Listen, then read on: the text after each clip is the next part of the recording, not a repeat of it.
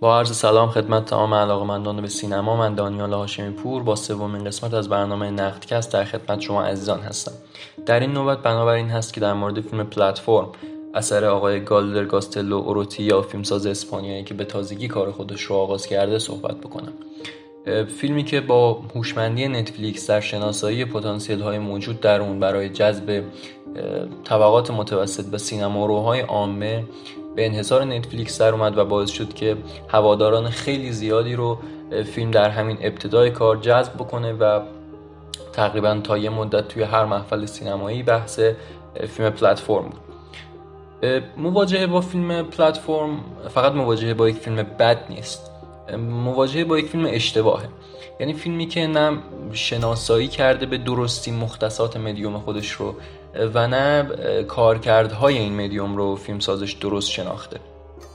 فیلم روایت یک زندان عمودی هست با طبقات بسیار زیاد 333 طبقه که از طبقه اول یک سکوی یک پلتفرمی روش غذا چیده میشه یک میز خیلی رنگارنگ چیده میشه و در هر طبقه یک چند ثانیه چند دقیقه مکس می‌کنه تا زندانی ها غذا بخورن. و خب طبعا هرچی به سمت طبقات زیرین میره این غذا کمتر و کمتر میشه و از جایی به بعد خب دیگه غذایی نمیمونه. که این در واقع قرار هست یک استعاره از دنیای امروز و جامعه طبقاتی و اختلاف طبقاتی باشه. همونطور که می‌بینید از داستان هم مشخصه فیلم ادامه است بر همون سیر فیلم هایی که این چند ساله مثلا فیلم های بونگ جون هو راه انداخته از اسنو پیرسر بگیر تا فیلم آخرش انگل.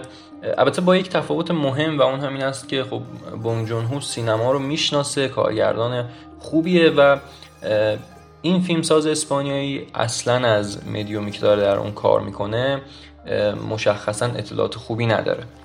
در نتیجه فیلم یک فیلم تمام نماد پردازانه است که کارگردانیش بسیار بسیار عقبتر از اون نمادهایی هست که فیلم در صدد تصویری کردن اونها برآمده ببینید در مورد نماد مثلا وقتی ما میگیم که در فیلم های برگمان تابوت یک نماد هست یا یک نشانه نمادین هست خب این به دلیل اینه که اولا بستر بسیار مناسبی داره اون نماد چون نماد بیش از هر چیز نیاز به بستر داره.